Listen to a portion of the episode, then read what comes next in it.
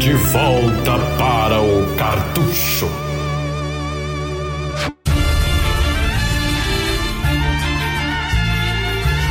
Ouvi dizer que você colocou umas spandex, umas roupa colante aí pra falar de um jogo.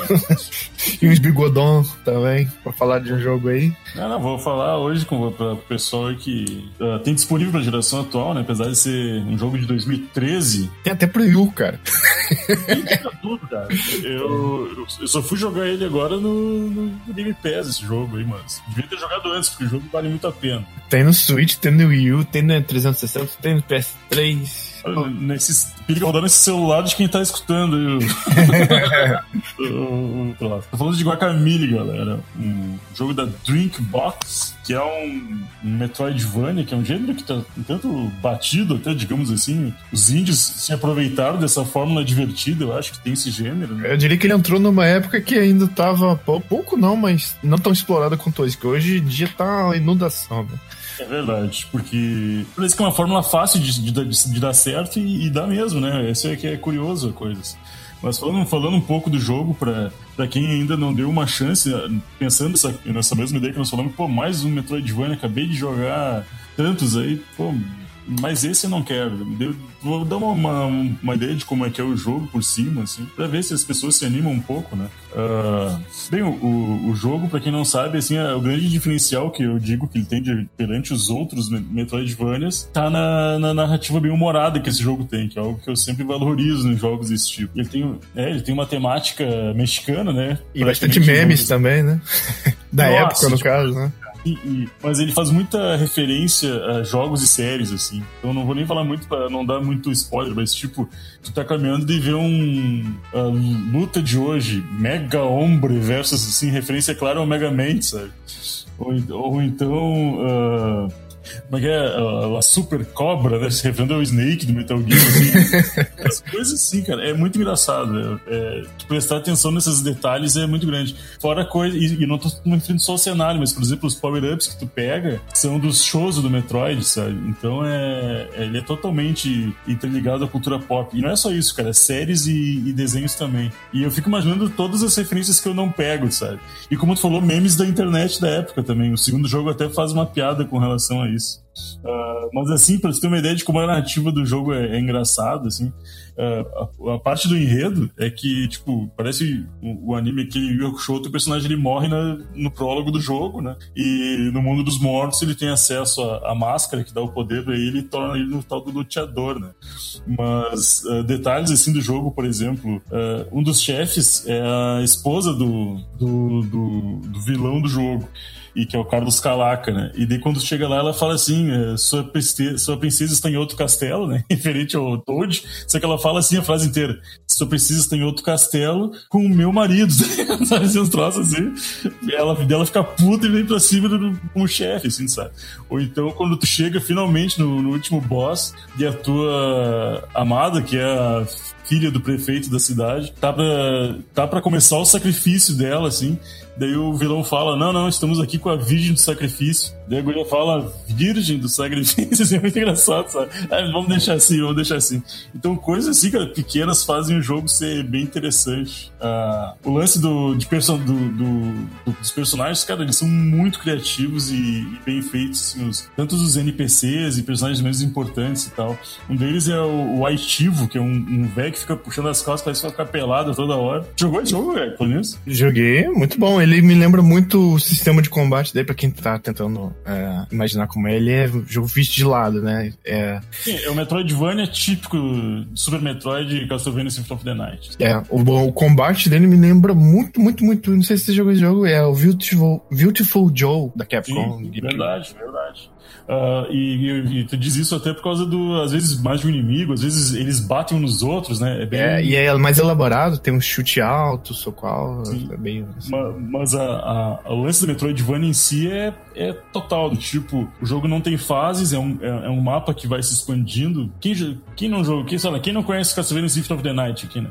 E tu vai ter, digamos, uma, uma, uma plataforma que tu tem que ir, que tá um pouco mais acima do cenário, só que tu só vai ter habilidade suficiente para subir na naquela plataforma, pegando essa habilidade no outro canto do mapa, daí tu vai poder voltar e revisitar cenários do início do jogo que tu não alcançava e, e por aí vai. Essa é a fórmula de todo Metroidvania, né? É, e ele ainda tem aquela é, mecânica de mudança de mundos, né? Dos mortos, dos vivos. Que... Sim, isso é uma, uma das questões originais do jogo, assim, que tu fica intercalando entre o mundo dos vivos e dos mortos e, e, inclusive isso te dá uma certa um certo parâmetro melhor do, do, enredo porque tu vê assim locais de que pessoas morreram daí tu vai pro mundo dos mortos tu encontra essas pessoas mortas e tal.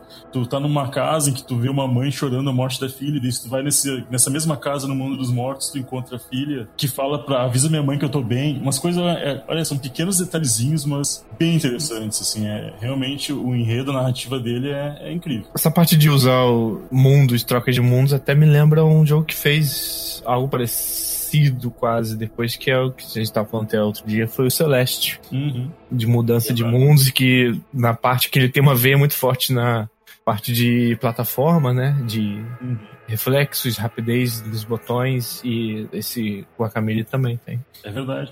Não, todo o Metroidvania ele, ele tem como base a plataforma em si, né? Isso não tem como negar que isso em regra está presente nesse gênero também. Uh, falando assim, outro, outra coisa ótima do jogo é a trilha sonora. Eu acho que um, um jogo indie como ele é, ele tem um, a, a, a trilha muito ligada à temática mexicana que ele tem. Então tu, tu vai montando uma banda de mariachi que acaba tocando em um determinado local. Uh, por exemplo, esses lances de passado, de, de mundo dos mortos e dos vivos, né? Que tem uma banda de mariachi e tal. Só tem um deles que ainda tá vivo, então no mundo dos mortos fica todo mundo, pô, quando é que aquele cara vai morrer pra gente poder voltar a tocar a banda, assim, sabe? Então é, é bem legal, sabe, pessoal? Quem, quem jogar, jogue prestando atenção nesses pequenos detalhes do cenário que indiretamente explicam esse enredo, assim, que é bem mais rico do que numa primeira imagem tu vai imaginar. Uh, a dificuldade do jogo é fácil, assim como a maioria dos jogos de hoje em dia, eu diria, né?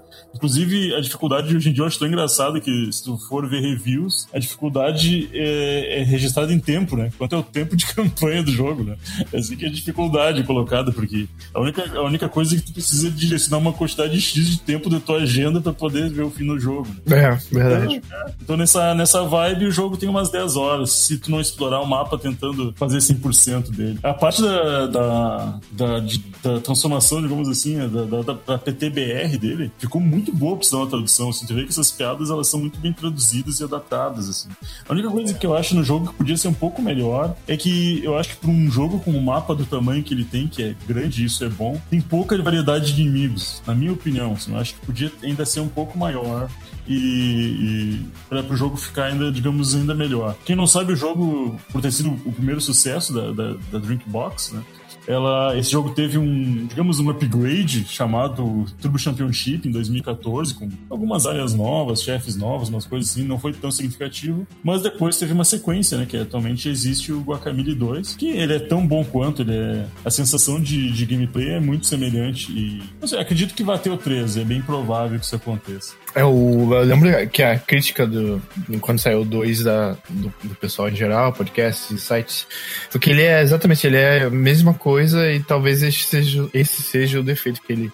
O 2. É, infelizmente ele, ele ousou pouco, realmente, assim. Em é, só mais do mesmo, assim. É. Quem gostou muito demais e queria mais é um prato cheio, porém. Tá. Mas é, era como se fosse uma DLC de luxo, né? Quando acontece isso, né? É verdade. E, mas falando nesses, nesse, que eu tava dizendo antes, uma curiosidade do Aitivo, né? Que é o velho, aquele que te ensina os golpes e tudo mais, que parece que tá com a cueca sempre caindo na sua frente. Uhum. Uh, o Aitivo é uma, uma curiosidade que ele é uma lenda urbana do, do povo maia, né? Mexicano, que é um ser metade pessoa, metade animal, né? Que no caso do jogo eles transformam em cabra, quem, quem lembra, né?